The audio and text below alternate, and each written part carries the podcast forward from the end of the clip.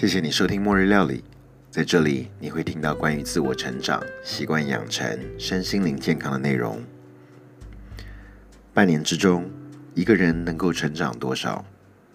如果每天持续做一定的习惯，连续一百八十天，你认为这个习惯会养成吗？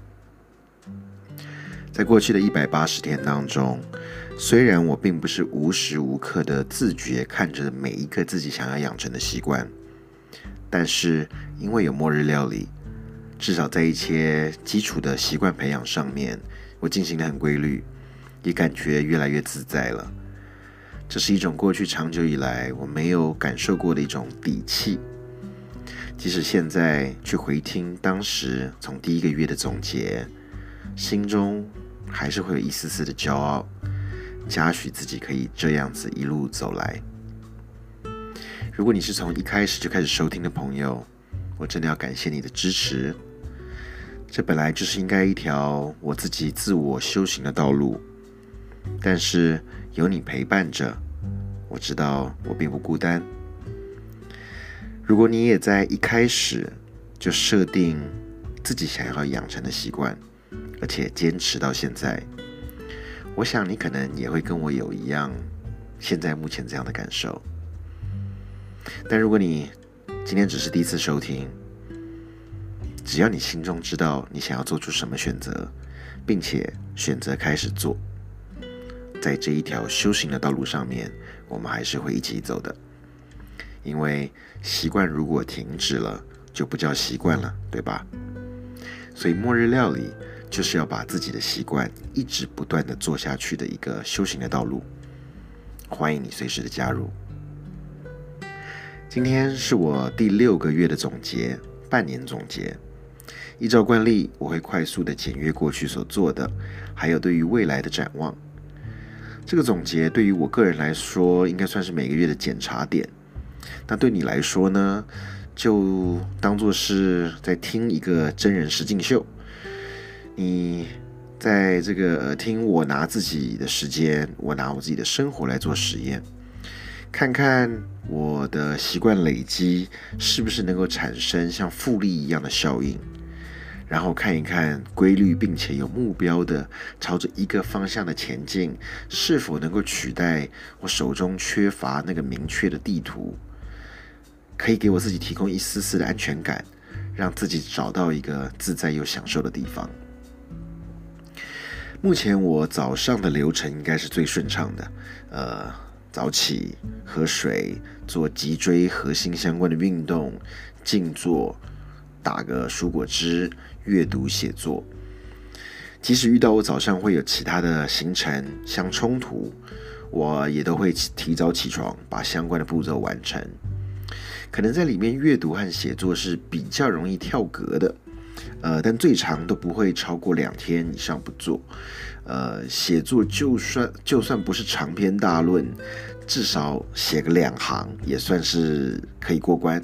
就用最低标准，这个继续维持着。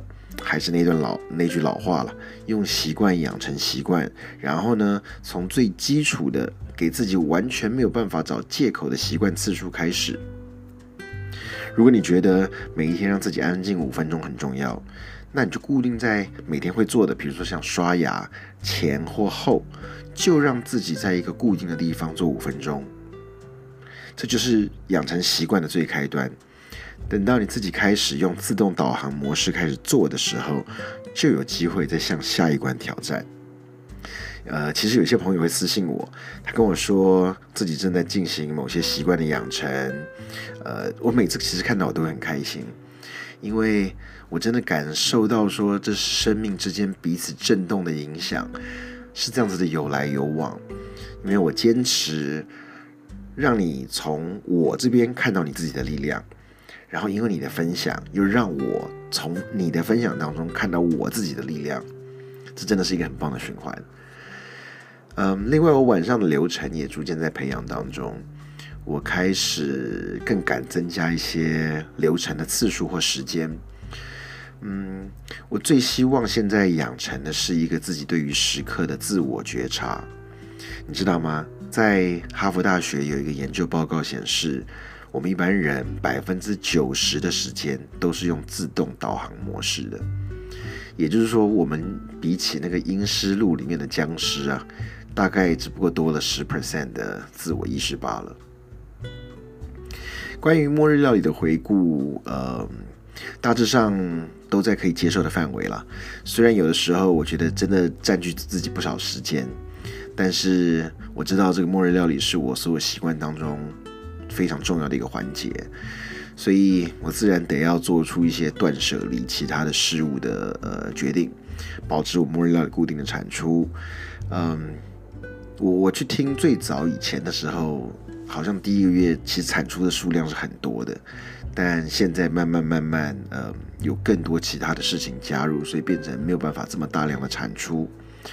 呃，另外，我上个月的总结当中有没有预告说，我这个月会有一位呃爱爱内涵光的呃住在山上的修行者 Taffy，但是有一些因为一些技术的缘故了，我们会稍稍的延后。呃，但是本月我还是访问了营养师 Bella，呃，如果你还没有听过，你可以听上一集的内容。我每个月应该都要介绍一本新书，但是其实，在过去我同时开启了太多本书了，又不想草草的介绍，所以我就用《Social Dilemma》智能社会这部 Netflix 的影片来取代。呃，同样是一些知识的呃产出了。嗯，接下来我还是会把手上我这些陆续的书呃陆续的完成。嗯。主要我除了目前固定上班之外，现在还有周末去农场当农夫的这个行程，呃，你也听我分享过不少次。然后还有呃两个网络的课程，我现在同时开始了，一个要花三个月的时间，另外一个要花九个月的时间。说实话，我也不知道为什么失心疯就这样子开始，但是至少到目前，我各上了一堂课，我都觉得没有后悔，我觉得是很棒的课程。那这部分我会在节目中陆续和你分享，因为一个三个月，一个九个月嘛，其实都还有蛮长的时间。其实还有一个是四十天的一本书的一个活动，我之前有讲过，叫做呃 Purpose Driven Life。那嗯，等到应该就是在下个月的时间，我就能够分享 The Purpose Driven Life 了。然后嗯，所以我上的两堂课程其实都是很棒的课程。呃，都跟末日料理的精神完全符合，和食物有关，和料理有关，呃，和身心灵健康有关，也和自我成长和习惯养成都有关系。呃，所以这以上大概是我快速把半年的一个总结做了一个呃快速的总结了。那包含接下来要做的事情，我也稍微呃预告了一下，把三个月、九个月的课程当做一个中长期的一个目标了。嗯，在最后呢，我想要跟你分享呃这一切的起源。如果你有听过的话，你应该知道这一切是因为我看了 James Clear 的《Atomic Habit》原子习惯这本书。嗯，真的是因为一点点小习惯累积起来之后。就能够让自己做出一些更有价值的事情，比如说像末日料理这样子的一个 podcast，这点我真的觉得很开心。嗯，所以呢，今天在接下来的部分，呃，我要跟你分享很久没有跟你分享的这个 James Clear 的 newsletter，Three Ideas, Two Quotes, One Questions，三个想法，两个名言，两句名言，还有一个问题，马上回来跟你分享。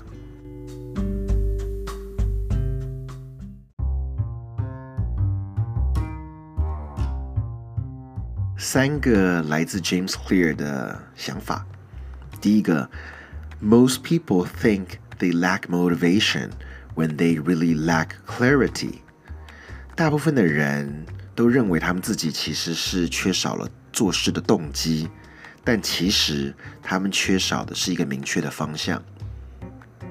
第二个 idea 是，What looks like talent is often careful preparation。 What looks like skill is often persistent revision. 看起来像是天分的东西，通常是很仔细的准备出来的；而看起来像是有技巧的东西，通常是持续不断的修正调整出来的。